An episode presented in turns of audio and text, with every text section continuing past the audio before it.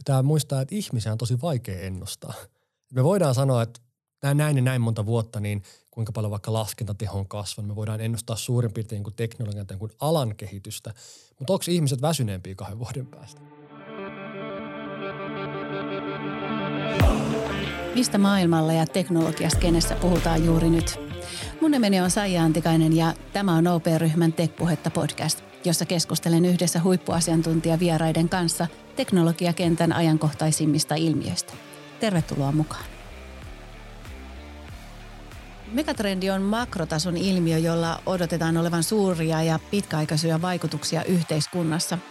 Esimerkkejä megatrendeistä ovat kuten kaupungistuminen ja digitalisaatio.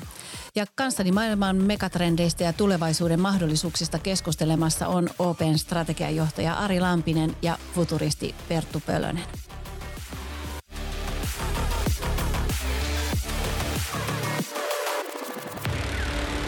Sitra on juuri julkaissut vuoden 2023 megatrendit ja hieman negatiivinen vire näyttää näissä trendeissä olevan, sillä nämä viisi megatrendiä Sitran mukaan ovat luonnon kantokyky murenee, hyvinvoinnin haasteet kasvavat, demokratian kamppailu kovenee, kilpailu digivallasta kiihtyy ja vielä viimeisenä talouden perusta rakoilee. Perttu, miltä tämä tulevaisuus näyttää näihin megatrendeihin peilaten futuristin silmin? No niin kuin sanoit, niin onhan noissa kaikissa aika negatiivinen se yleiskaiku. Mutta tietenkin haluaa aina miettiä, että, että mitä sitten tapahtuu, kun näin käy. Eli mm. kun kantokyky murenee tai perusta rakoilee tai haasteet kasvavat, niin versoako sieltä raoista sitten jotain uutta? Mm, jotain, mm, mahdollisuuksia. Niin, että, että onko mahdollista, että tämä luo kuitenkin enemmän, mitä se tuhoaa. Tuhoaa ehkä, mutta aina aikaisemminkin kriisit on ollut tietyllä tavalla niin kuin suunnan muuttajia tai vauhdittajia siinä. Että, että mä en niin heti sanoisi, että tulevaisuus on tuomittu, vaan että tietenkään kukaan ei halua tämmöisiä ikäviä ennusteita, mutta pystytäänkö me kääntämään se kuitenkin johonkin parempaan, niin se on se kysymys. Mm, mikä vie meitä eteenpäin ja kehittää. No miten Ari, miltä nämä megatrendit näyttää ja miten ne vaikuttaa finanssialaan juuri nyt? Sinänsä niin kuin nämä Sitran mega, megatrendit, niin onhan niissä aika, aika synkkä, synkkä sävy sinänsä, ja, ja, mutta tietysti aikaisempinakin vuosikymmeninä on ollut samanlaisia haasteita ja, ja, ja niistäkin on sitten niin kuin selvitty ja, ja niin kuin pankki- ja vakuutustoimijat, koko finanssisektori, niin kyllähän se elää, elää sitä yhteiskunnan kehitystä ja, ja sillä lailla ei olla vakuumissa, vaan, vaan joudutaan ottaa ne – ne trendit huomioin, mitä, mitä, mitä maailmalla on ja, ja mitkä ne paineet sitten lyö tänne meihin, meihin Suomeenkin ja, ja mitkä ne meidän asiakkaat, miten ne kokee ne ja, ja miten se vaikuttaa meidän liiketoimintaan ja, ja henkilöstöön. Että, että kyllä tämä niin kuin tärkeää on, on seurata ja, ja pohtia näitä trendejä ja, ja minkä näköisiä vaihtoehtoja ne, ne niin kuin luo. Musta on hyvä, että näistä nimenomaan puhutaan, koska sekään – ei tulevaisuuskeskustelussa ole yleensä se tavoite, että osuttiinko oikeeseen vai ei. Mm. On toki niitäkin, jotka tulee sitten sanomaan, että hei 20 vuotta sitten mä ennustin tämän, mutta kun ei tulevaisuutta voi tietää, kukaan ei ole ollut siellä, me ollaan kaikki matkalla sinne, niin mieluummin niin, että keskustellaan, että onko tämä tulevaisuus, mikä me halutaan. Eli onko tämä suunta oikea. Ja se on tärkeintä, että me niin kun, tuodaan ne jotenkin esiin – mun mielestä voitaisiin paljon enemmän vielä puhua siitä niin kuin pitkän ajan tavoitteesta, ihan koko ihmiskuntaa mm. koskevasta tavoitteesta, että mihin tämä kaikki tähtää niin kuin oikeasti. Ei nyt vaan kymmenen tai sata, vaan tuhansia vuosia. Onko meidän niin kuin ihmiskunnan endgame se, että me ei koskaan sairastuta? Vai onko se se, että me ei kuolla koskaan? Mm. Tai se, että me, meistä tulee planeettojen välinen niin laji? Vai mikä tavalla, mihin tämä oikeasti lopulta tähtää – ja aina sitten, mitä sen jälkeen tapahtuu. Niin. niin musta on hyvä, että näistä puhutaan, koska se tavallaan aktivoi ihmisiä miettiä, että, että mikä olikaan tärkeää. Eli minkälainen tulevaisuus me halutaan. Onko tämä sitä, mitä halutaan vai ei? Mm, kun jokainen me voidaan vaikuttaa siihen. No tulevaisuushan on kiinnostanut ihmiskuntaa ja siihen on käytetty erilaisia poppaskonsteja ja taikoja, jolla voitaisiin vähän siihen kristallipalloon kurkistaa ja tietää, mitä se tulevaisuus on tuomasta tullessaan, mutta varmaksihan me ei voida tietysti tietää mitään, että mitä sieltä on tulossa, mutta koko aika me yritetään tietysti, niin kuin Pertu hienosti kuvasit, että eri tavalla niin kuin miettiä että, ja käydä keskusteluja, että mitkä on mahdollista ja mikä ei. Mutta miten te näette, että mitä, miten kannattaa asennoitua tulevaisuuden ennustamiseen ylipäätään ja mitä hyödyntää sen ennustamisessa? Mä voisin oikeastaan niin jatkaa tota Pertun ajatuksen kulkua siinä, että, että munkin mielestä niin kuin itse asiassa tärkeintä on, on se itse ennustaminen, ei niinkään se lopputulos, vaan se, että istutaan, istutaan alas ja, ja katsotaan sitä toimintaympäristöä, tehdään siihen niin kuin, niin kuin systemaattisesti tarkastellaan ja haetaan eri, eri osa-alue, alu, osa-alueiden niin kuin asiantuntijoita, mietitään liiketoiminnan kanssa, mietitään, mietitään niin kuin laajasti, että, että mitä tässä ympärillä tapahtuu ja miten se vaikuttaa siihen meidän tekemiseen, niin sitä kautta me saadaan, saadaan sieltä niin kuin jokaiselta panos siihen keskusteluun ja, ja se rikastaa sitä meidän ymmärrystä. Ja, ja se myös sitten, sitten auttaa, auttaa niin kuin meillä OP-säkin on, on, on tota, ää, laaja, laaja niin kuin finanssitarjoama ja vaatii paljon erilaista osaamista – ja huippuasiantuntijoita, niin, niin se, että kun he on niin kuin, niin kuin keskenään, he löytää sitä samaa kieltä ja, ja ymmärtää, mitä, mitä ne muutokset tarkoittaa niin kuin heille ja pystyy myös kommunikoimaan sitten, niin kuin mitä se, mitä se niin kuin, niin kuin toisille, toisille tarkoittaa, niin, niin silloin lailla se niin kuin kokonaisuus vahvistuu ja, ja ymmärretään sitten paremmin niitä, niitä mahdollisia kehityskulkuja ja, ja kun niitä varjoidaan niin kuin erilaisia – ulottuvuuksia niihin. Me ollaan niin kuin valmiimpia, valmiimpia niin kuin kohtaamaan se tulevaisuus. On, on pelattu vähän niin kuin erilaisia kehityskulkuja. Niin sillä lailla se, se tulevaisuus ei pääse silleen pahasti yllättää. Ainahan sieltä tulee yllätyksiä, mutta me ollaan kuitenkin valmiita, valmiimpia siihen, kun, kun tuota, jos, jos vaan odotettaisiin paikallaan. Eli tavallaan tulevaisuuskeskustelun tavoite on lisätä reagointiherkkyyttä. Mm. Että ne mustat joutsenetkin on niinku pahimmillaan vain harmaita joutsenia. että ei tämä niinku voi täysin yllättää, vaan että okei, jotain tällaista ehkä odotettiin ja sitten pystytään nopeasti reagoimaan, kun tarvii. Et Eisenhowerhan sanoi, entinen jenkkipressa, että, että suunnitelmat on aika turhia, mutta suunnitteleminen on elintärkeää. Eli ei tavallaan pidä hirttäytyä väärällä tavalla, että no Sitra kertoi totuuden ja nyt näin se menee. Varmasti ovat ehkä oikeaan suuntaan meitä auttanut, mm. mutta mua kiinnostaa myös se – että mikä ei muutu. Koska tuossa oli viisi trendiä, asiaa, mitkä tulee muuttumaan, kehittymään. Mutta entä jos joku sanoisikin viisi megatrendiä, jotka on täysin samanlaisia? tai sanotaan, että asiat, mitkä ei muutu, vaikka tästä vuosi tai kaksi tai viisi eteenpäin. Koska kuitenkin, kun mietitään tulevaisuutta, niin sen varaa, mikä ei muutu, tai se, mikä pitää kutinsa, niin sen varaahan kannattaa rakentaa, koska se, siihen voi luottaa. Niin on myös tärkeää miettiä tässä tulevaisuuskeskustelussa sitä, että mikä itse asiassa ei muutu kaikesta huolimatta, mikä meille olikaan tärkeää tai mikä on niin olennaista, että sitä ei kannata hukata tai hävittää. Mm. Tai varsinkin mitkä on ne vahvuudet, mitkä meitä kannattelee. Just niin. Ja jäin tuossa just miettimään, että mitäs jos nämä Sitran viisi megatrendiä olisikin ollut yltiöpositiivisia. Ja niitäkin on. Pitää muistaa, että maailmalla tapahtuu hirmu kiinnostavia asioita, siis läpimurtoja teknologiassa tai tieteessä – mitä ei vaan sit ehkä kuulla niin paljon tai ne, ne jää jonnekin muutamille sähköpostiketjuille, mutta siis et on myös paljon syytä olla toiveikas. Et se, että ongelmat kasvaa, ei tarkoita, etteikö ne ratkaisut voisi myös kasvaa tai skaalautua. Niin ehkä on hyvä muistaa, että jotenkin ei, ei, ei tilanne toivoton ole, vaikka isoja ongelmia olisikin. Itsekin uskon siihen, että tai luotan ihmiskuntaan, että se on kuitenkin, kuitenkin kekseliäs ja, ja, ja, ja halu, halu niin kuin tarttua ongelmiin ja, ja on pystynyt muuntautumaan niin kuin vuosikymmenten ja, ja satojen, satojen aikana ja, ja tuomaan sitten, sitten niin kuin kuitenkin ne oikeat ratkaisut ja on, on päästy, päästy eteenpäin. Että jokaisessa murroksessa aina se mahdollisuus. Mm.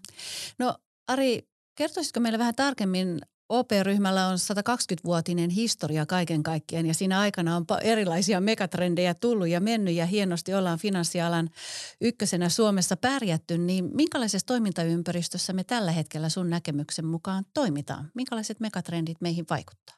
Meillähän on, on niin kuin meidän strategiaprosessi on, on jatkuva strategiaprosessi ja niitä, niitä niin kuin systemaattisesti tarkastellaan vuosittain ja, ja, ja nyt tämän Viime vuoden pohjaltahan meillä on, on, on, on megatrendien osalta tämä kaupungistuminen ja väestön demograafinen muutos, joka, joka on varmasti niin kuin vahva, vahva niin kuin teema myös, myös jatkossa. Toinen, mikä on niin kuin kes, keskeinen ja tärkeä, on tämä kestävä kehitys ja, ja vastuullisuus megatrendi, joka, joka niin kuin voima, voima säilyy ja merkitys niin kuin, niin kuin korostuu tulevaisuudessa. Ja tietenkin sitten teknologian ja datan voima, joka, joka on sitten niin kuin se, se kolmas teema, joka, joka vie sitten – sitten meitä niin kuin vahvasti eteenpäin. Ja no sitten tämmöinen, mikä nyt vähän niin kuin uudempi teema, mikä muuttuu, muuttuu nyt tämän geopoliittisen myllerryksen ja, ja covidin ja, ja, ja geopolitiikan pohjalta, niin, niin tuota, tämä geopolitiikan ja globaalin talouden epävarmuus, että sehän, sehän oli niin kuin, niin kuin semmoinen keskeinen iso, iso muutos, muutos joka, joka meilläkin nousi, nousi viime vuonna pintaan ja – ja, ja, ja sen, sen niin kuin muutoksen aallolla tässä, tässä ollaan. Ja, ja nyt sitten tänä vuonna on hyvä, hyvä sitten arvioida uudemman kerran, että, että mitä, mitä se nyt sitten tarkoittaa ja mihinkä se muotoutuu. Ja, ja tietenkin kaikkinensa talouden pelisäännöt on, on, on murroksessa, joka nyt pohjaa hyvin pitkälti sitten siihen digitalisaatioon ja alustatalouden ja, ja sen teknologian muutoksen tuomaan, tuomaan tota, ää, kehitykseen, että sillä on niin kuin paljon heijastu, heijastusvaikutuksia niin meidän, meidän asiakkaisiin kuin liiketoimintaan ja, ja myös sitten niin kuin henkilöstöön ja kumppaneihin. Mm, ja sitä kautta koko yhteiskuntaa. Kyllä, kyllä. No miten Perttu, miltä kuulostaa nämä megatrendit, mitä me OP-ryhmässä ollaan tunnistettu meihin vahvasti vaikuttavaksi? Megatrendi varmaan pitäisikin olla semmoinen, että siitä on vaikka olla eri mieltä, että se on siinä mielessä tunnistettu tai, tai yleinen ilmiö, että siihen on helppo yhtyä ja nämä kaikki, mitä tässä on – OPlla, niin on kyllä ihan helppo, helppo nähdä, että et, et todennäköisesti näin, näin, näin tulee menemään.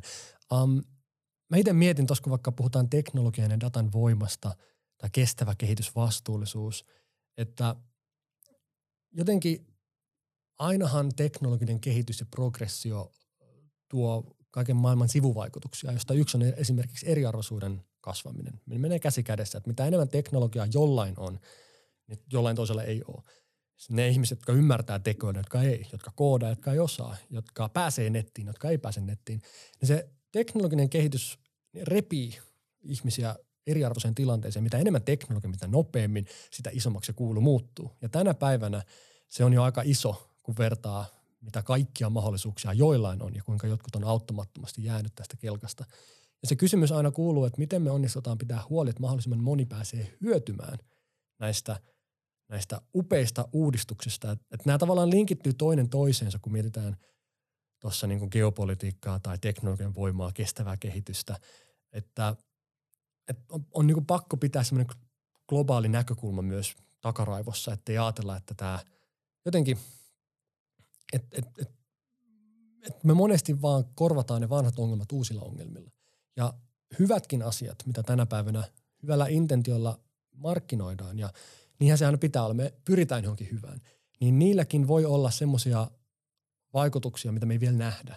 Tai ne voi luoda uusia ongelmia, mitkä on itse asiassa jopa pahempia kuin mitä meillä nyt on. Niin pitäisi pystyä aina arvioimaan sitä, että onko se uusi ongelma parempi kuin se vanha ongelma. Me ollaan vuosisatoja, vuosituhansia ehkä korvattu vanhoja ongelmia vielä huonommilla ongelmilla, mitä me ei vaan nähty aikoinaan. Niin jotta me onnistutaan kestävässä kehityksessä, jotta me onnistutaan teknologiassa, jotta me onnistutaan – geopolitiikan ja globaalin talouden epävarmuuden selättämisessä. Meidän pitäisi pystyä todella arvioimaan, että mitä niin kuin me ei tällä hetkellä nähdä, mutta me ollaan vääjäämättömästi edesauttamassa.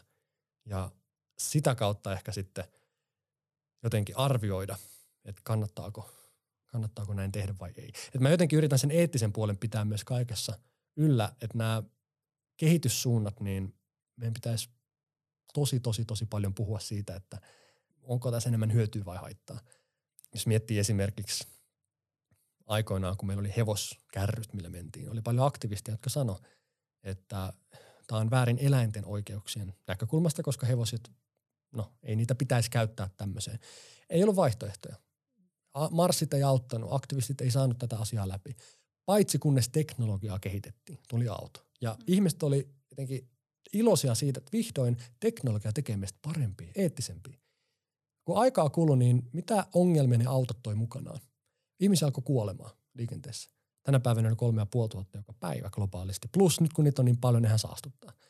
Niin ilmastoaktivistit sanoivat, että hei, tämä yksityisautoilu ja, ja niin kuin ihmishenget ja im, ilmasto, niin aika hyviä argumentteja, että tämä ei ole hyvä juttu.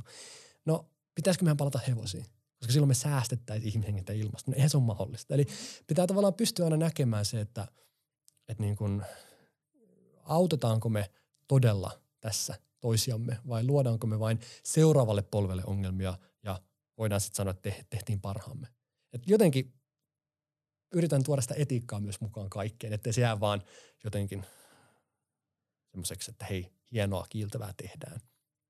Tuo voisi Pertun, Pertun ajatukseen juoksuun kommentoida sen verran, että, että kyllähän niin kuin arvot tänä päivänä yritykselle on tullut niin kuin, niin kuin entistä voimakkaammin niin kuin esiin päätöksentekoon tämän vastuullisuuden myötä, että, että niitä pyritään, pyritään niin kuin, niin kuin vahvasti huomioimaan niin kuin joka tasolla. Mietitään sitten – sitten tuottaa niin kuin, niin kuin tuotteita tai, tai tota, miten, miten henkilöstö to, toimii yrityksessä ja, ja miten asiakkaan, asiakkaan näkökulmasta asiat niin kuin, niin kuin näyttäytyy ja, ja kaikki pitää olla, olla kestävää ja, ja niin kuin Open arvotkin on, on niin kuin vastuullisuus, ihmisläheisyys ja yhdessä menestyminen, niin kyllä siitäkin niin kuin, kun tätä arvokeskustelua viime vuonna käytiin niin kuin laajasti – henkilöstön, henkilöstön ja, ja yhdessä osuuspankkien ja liiketoimintojen kanssa, niin, niin nähtiin hyvin tärkeinä, niin kuin, että ne tulee, tulee niin kuin kattavasti huomioitua ja otetaan sitten kaikessa päätöksenteossa huomioon. Että tämä on ihan, ihan tärkeitä asioita, Perttu, mitä tuossa nostit.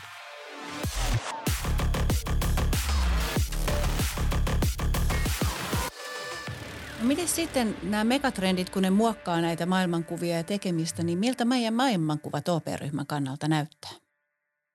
Meillähän on, on tota, niin tämä jatkuva strategiaprosessi ja siinä me arvioidaan meidän toimintaympäristöä niin kuin systemaattisesti niin kuin vähintään, vähintään kerran vuodessa ja, ja me hahmotetaan sitä tulevaisuutta niin kuin, niin kuin viiden maailmankuvan kautta ja, ja, ja ne maailmankuvat on niin kuin talous, asiakaskäyttäytyminen, kilpailuympäristö, teknologia ja, ja sääntely, että nämä on, nämä on ne niin kuin äh, ikkunat ja, ja, ja siellä on ne tietyt, tiettyjä niin kuin 5-6 teemaa sitten per maailmankuva, joihin me sitten niin kuin kiteytetään niitä, niitä näkökulmia sitten, mitä, mitä siihen maailmankuvaan liittyy.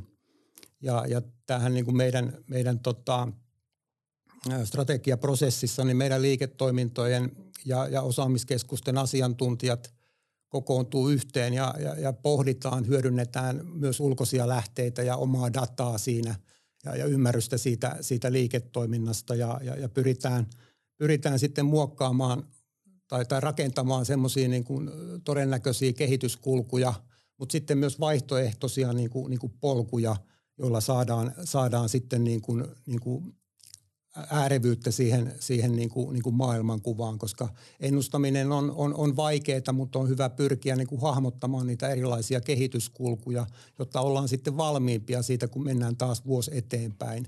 Ja, ja tärkeintähän tässäkin, tässäkin niin kuin näiden maailmankuvien rakentamisessa ja, ja, ja strategisessa suunnittelussa on sitten, että – että niin kuin Perttukin totesi Eisenhowerin viitaten, että suunnitelmat on, on, on siinä, että suunnitellaan, mutta sitten on myös tärkeää, että niitä nyt sitten vähän korjataan niitä suunnitelmia, mm. että se, se suunnitelma ei, ei ole hyvä, hyvä, niin mietitään sitten, että millä lailla sitä, sitä pystyy sitten niin kuin, niin kuin tarkentamaan ja mikä on se seuraava steppi, että maailmahan muuttuu koko ajan ja, ja, ja, ja tulee, tulee syötettä enemmän ja, ja dataa joka puolelta, että, että, että miten sitä pystytään niin kuin, niin kuin jauhamaan ja, ja muodostamaan uusia, uusia niin kuin, niin kuin näkökulmia siihen ja, ja, ja rikastaa sitä ja luomaan sitä kautta niin kuin parempaa näkökulmaa siitä, että mihinkä se kehityskulku niin kuin, niin kuin johtaa. Sillä lailla me pysytään niin kuin asiakkaiden, asiakkaiden niin kuin, niin kuin asiakkaille tärkeiden asioiden ääressä, tuodetaan heille arvoa ja, ja pyritään tekemään se myös niin kuin taloudellisesti niin kuin, niin kuin kannattavasti ja tehokkaasti ja, ja, ja myös vastuullisesti ja, ja tuomaan myös henkilöstölle niin kuin hyviä positiivisia kokemuksia siitä, että, että pystytään rakentamaan meille, meille niin kuin, niin kuin hyvää tulevaisuuden polkua. Mm. Ja sen lisäksi, että puhutaan just teknologiasta ja megatrendeistä ja siitä, mitä maailmassa tapahtuu, niin pitää muistaa, että ihmisiä on tosi vaikea ennustaa. Me voidaan sanoa, että näin ja näin monta vuotta, niin kuinka paljon vaikka laskentateho on kasvanut. Me voidaan ennustaa suurin piirtein kuin teknologian tai kuin alan kehitystä. Mutta onko ihmiset väsyneempiä kahden vuoden päästä? Onko ihmiset toiveikkaampia? Miten ihmiset kokee tämän? Onko muutos heille innostavaa vai lamaannuttavaa? Niin se on mahdotonta sanoa. Mm. Ja sen takia jotenkin pitää myös jotenkin muistaa se, että se on aikamoinen kysymysmerkki, että miten iso massa reagoi. Ja siitä kuitenkin sitten versoo aika paljon niin kuin uusia haasteita tai huolia tai asioita, mihin pitää niin kuin tarttua. Niin tässä on tavallaan aina semmoinen yksi tuntematon tekijä tässä yhtälössä, että miten mm. ihmiset ottaa niin, tämän ihminen. vastaan. Niin. Joo. Toi on ihan hyvä ja, ja mun mielestä silloin pitää niin toisaalta ennustaa kauas, mutta pitää ennustaa myös lähelle ja, ja elää sitä niin kuin hetkeä, että miten, miten niin kuin asiakkaat, miten henkilöstö, miten yhteiskunta, mihinkä suuntaan se menee, koska sehän kuitenkin korjaa koko ajan sitä niin kuin, niin kuin kehityspolkua johonkin suuntaan, että ei voida, että me eletään vaan, rakennetaan jotain viiden tai kymmenen vuoden päässä olevaa tulevaisuutta, koska sitten jostain syystä nyt ihmiset käyttäytyykin niin kuin tulevina vuosina ja se mennään niin kuin toiseen suuntaan, että ei, ei saa sillä lailla niin kuin niin kuin heittäytyä yhden kortin varaan, vaan, vaan pitää, pitää niin kuin pelata pitkää ja lyhyttä peliä. Silloin kun olin Piilaaksossa, siellä heitettiin semmoista lentävää lausetta vähän vitsinä aina, että, että teknologia on tässä yhtälössä helppo juttu, mutta ihmiset on vaikeita. Mm. että pidetään se mielessä, että kyllä me tämä teknologia hanskataan, mutta ihmisiä ei kukaan voi ennustaa. Mm. No tuossa aikaisemmin me puhuttiin lämmittelyssä näistä sukupolvien erosta. Eli meillähän sukupolvet on syntynyt vähän erilaiseen maailmaan ja tämä keskustelu meillä käynnistyi tästä vastuullisuuden näkökulmasta. Haluaisitko Ari vähän avata tätä meidän aikaisempaa Niin, joo, juttelua? se oli ihan, ihan tota, siinä kun ajattelee ne sukupolvet, kuitenkin itsekin, itsekin on jo kilometriä takana, niin, niin kyllähän sitä luonnon voimia vastaan kamppailtiin ja, ja peltoa piti raivata, että saatiin lisää viljelyksen alle ja, ja pyrittiin hyödyntää sitten kaikin voimin niitä, niitä luonnonvaroja, jotta rakennettiin sitä hyvinvointia ja, ja, ja nyt sitä hyvinvointia on sitten saatu aikaiseksi, mutta tietenkin vahinkoakin on sitten syntynyt ja, ja sitten siihen pitää niin kuin tehdä taas uusi, uusi tilanneanalyysi ja miettiä sitten, että mitä, mitä sitten Perttu ja muut, muut sitten nuoremman sukupolven edustajat, että miten tästä tehdään sitten viisaampia ratkaisuja ja miten sitten kehitetään tätä e-, elämää eteenpäin. Niin, tänä päivänä, vaikka mä en itse niin paljon tykkää niistä rajanvedoista, että ootko Z-sukupolvea vai mm. milleniaaleja vai mitä, koska ne on kuitenkin ihmisen tekemiä, niin on se aika selvä tosiasia, että me ollaan ihan eri ympäristön kasvattaja, siis riippuen millä vuosikymmenen tai vuosituhannella on kasvanut. Ja Suomessa, kun meillä on, meillä on isot, isot ikäluokat, niin me ei ehkä aina muisteta, että maailmanlaajuisestihan tilanne on päinvastainen. Eli alle 30 maailmassa yli puolet väestöstä. Ja tämä kiihtyy. Muutaman vuoden päästä ennusteet on, että puolet maailman väestöstä on syntynyt 2000-luvulla. Siis yli puolet. Ja eihän me täällä kadulla kun kävellään, me ei nähdä, me ei tajuta sitä. Ja me ollaan omassa kuplassamme siis niin Suomi, Pohjoismaat kuin koko Eurooppa. Mm-hmm. Euroopassa yli 400 miljoonaa ihmistä kaikki kun lasketaan. Afrikassa alle 25-vuotiaita on pelkästään yli 800 miljoonaa. Niin se on tavallaan hyvä pitää mielessä, että tässä on nyt ensimmäinen multimedia-sukupolvi tai ensimmäinen Google-sukupolvi kasvamassa. Ne on oman aikansa ensimmäisiä edustajia ja ne tulee aika eri ehkä ajatuksilla tai tavoitteilla, asenteilla, toiveilla, huolilla moniin tilanteisiin. Ja jotta ei kävisi niin, että me kasvetaan erilleen, koska me ei voida ymmärtää sitä toisen todellisuutta, kun se on niin kaukana siitä omasta, niin meidän pitäisi käydä tämmöistä keskustelua musta paljon enemmän sukupolvien välillä nimenomaan, että me – yhdistettäisiin se kokemus ja syvyys, se ymmärrys maailmasta, mikä vanhemmilla on. Että mikä ei muuttunut, mikä on ihmiselle lopulta kuitenkin tärkeää. Mutta sitten toisaalta se nuorten into ja mielipiteet ja reaktioherkkyys ja ase, niin tiedätkö semmoinen niin kuin, molempia tarvitaan. Niin musta olisi tärkeää, että vaikka meillä tosiaan niitä nuoria ei ole niin paljon, niin me ei unoheta, että kymmenen vuoden päästä globaalisti, kun katsotaan, niin nämä alle kolmekymppiset, ne on – ihan valtavalla forsella tullut työelämään just. Niitä mm. oli neljä miljardia. Ne on yliedustettuina äänestäjinä, maksajina, asiakkaina, työntekijöinä. Mitä tahansa me halutaan tehdä, jos me halutaan onnistua siinä, tämä on niin iso demografia, että me voidaan ohittaa sitä. Että kun tästä koostuu niin, kuin, niin iso segmentti, niin jotenkin, että pidetään huoli siitä, että me ei menetetä jotenkin kosketusta toisimme ihan vaan koska meillä on vuosia välissä. Mä huomaan sen itse jo esimerkiksi somessa – Mä tein abivuonna vasta Twitterin ja Instagramin ja muut. Ja mua muutama vuosi nuoremmat, niin ne ehti tehdä sen jo yläasteella tai lukiossa. Ne tavallaan meni sen tietyn teinivaiheen somessa ja vaikka meillä on vaan muutama vuosi välissä, siis ikäero. Mm. Musta tuntuu, että välillä että me ollaan ihan eri, eri lajia. Siis, se on niinku... Mikä sulle saa sen tunteen? Sano jotain konkreettisia asioita ihan sieltä. Mistä se tunne sulle syntyy? Se semmoinen kulttuuri, mikä tulee mm. ehkä siinä niinku somen käyttämisestä tai semmoinen refleksi tai millä tavalla sitä maailmaa tarkastelee niinku sen somen kautta. Kyllähän mäkin yhtä lailla on – koukussa ja käytän sitä monta tuntia päivässä ja näin. Mutta kun silloin 14-vuotiaana ei vielä ollut Snappia eikä TikTokia eikä muuta, niin mä oon aika iloinen, että mä tein vasta apivuonna ja sekin oli Twitter ja Instagram silloin alkuvaiheessa. Että niinku vähän eri juttu. Niin kyllä se jotenkin näkyy semmoisessa, mä en nyt halua liikaa yleistää, että ikään kuin kaikki olisi yhtä tai toista, mutta kyllä mä huomaan, että mulle ei tunni niin luontaisesti ollenkaan se semmoinen somekäyttäytyminen tai kameralle puhuminen tai oman elämän jakaminen kaikkialle tai – että ehkä mä olin vähän myöhäisherännäinen siinä. mutta, mutta pointti on ehkä tässä se, että ei tarvita kuin muutama vuosi. Ja se on muuttanut jo ihmisiä. Siis ihan vaan, että sulla oli joku lelu tai ei, sulla oli joku some tai ei, sulla oli eri ideat tai konseptit tai mahdollisuudet. Niin se ehkä niin kuin konkretisoi sen, kuinka iso vaikutus niillä on ihmisen niin kuin ajatteluun, käyttäytymiseen. Ja varsinkin kun laitetaan 30 vuotta kahden ihmisen väliin, niin se on niin kuin vielä selkeämmin nähtävissä, että, että tota, että minkälaisen ajan kasvattaja olla.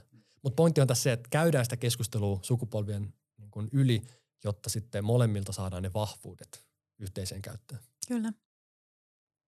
Niin, itse vaan niin kuin ajattelin tässä, tässä vähän, että mikä näistä nyt sitten jää niin kuin ikään kuin pysyväksi, että tuntuu, että niin kuin nämä somet, sometkin aina niin kuin vähän, vähän vaihtuu sitten, jää, jää sitten niin kuin jotkut historiaa ja sitten taas tulee jotain uutta, että, että tota, se on vähän, vähän niin kuin tiettyjä portaita ja tasoja os, niin kuin otetaan. Että...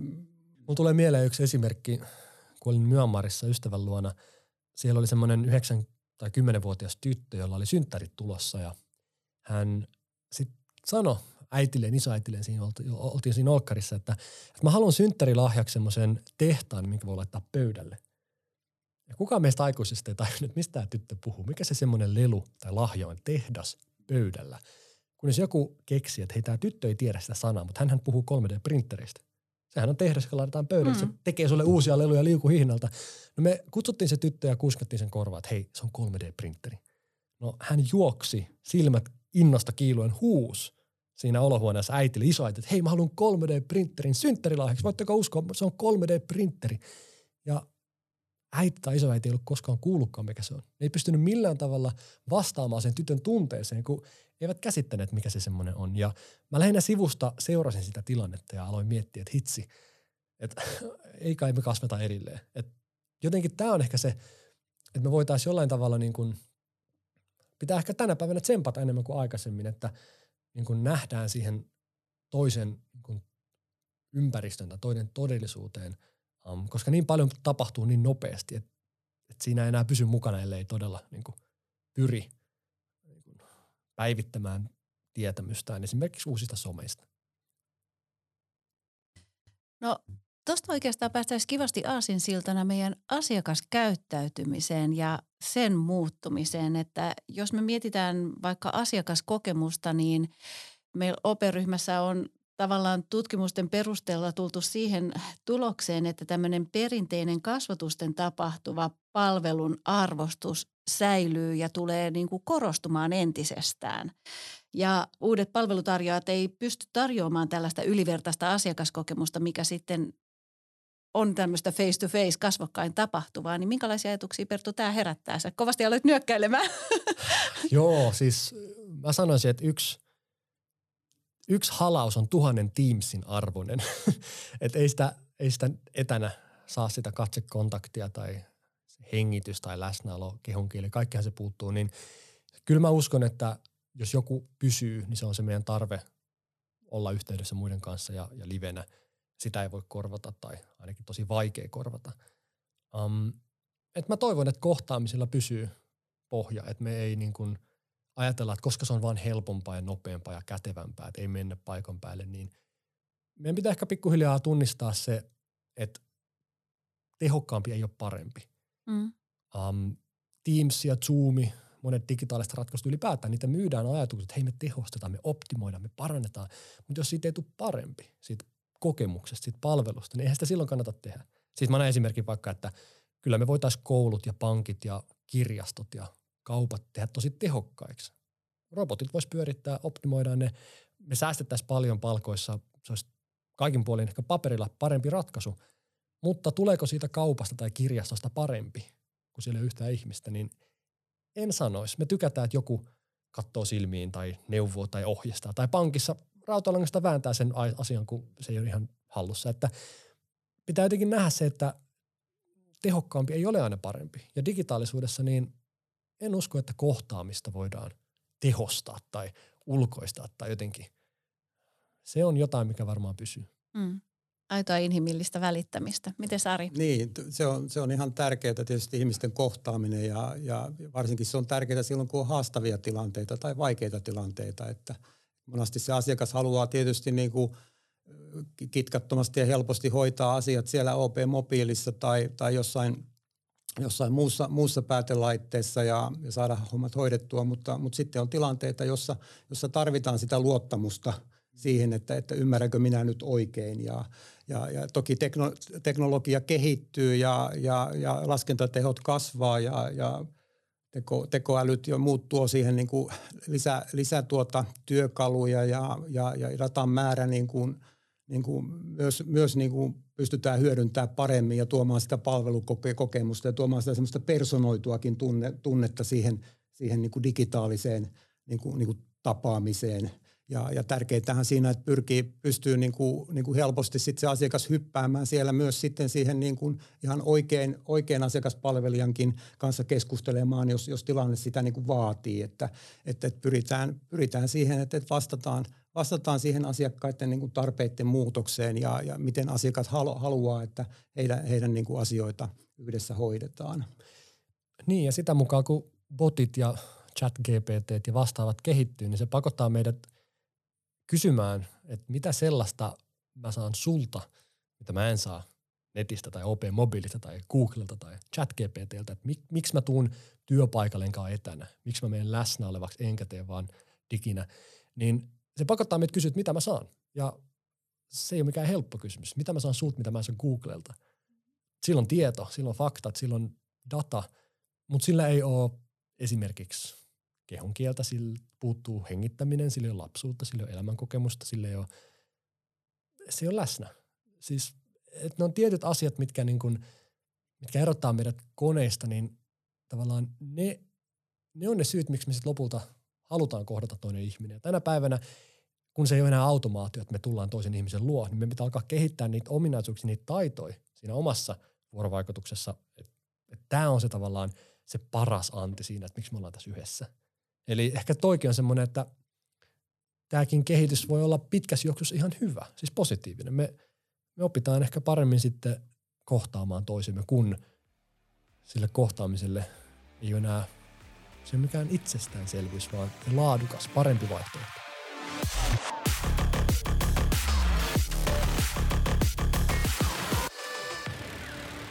No nyt kun olemme puhuneet megatrendeistä hyvin, hyvin laajasti, niin mitä yksilön kannattaisi ottaa huomioon tulevaisuudessa, Perttu, sun mielestä?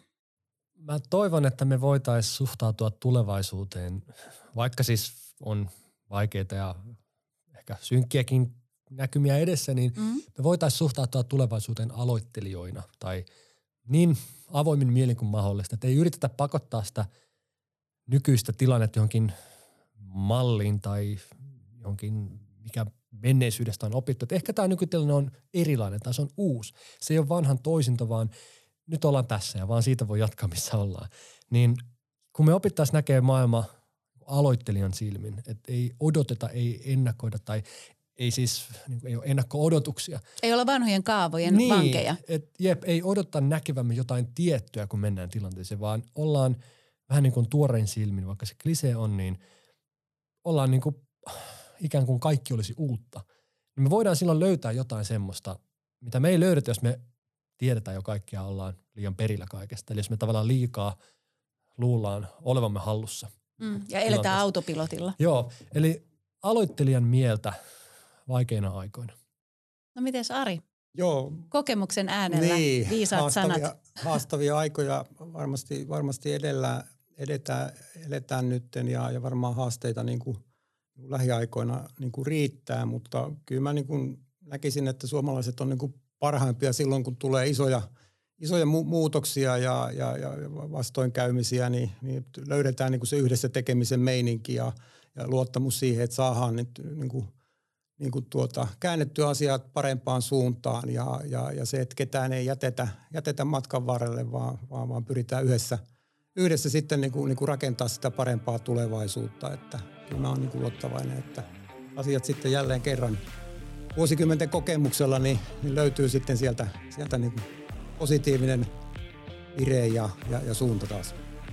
Kiitos Perttu ja Ari tästä megaparadigmaattisesta driftailusta. Uskotaan yhdessä tulevaisuuteen ja nähdään ne uhkat uusina mahdollisuuksina.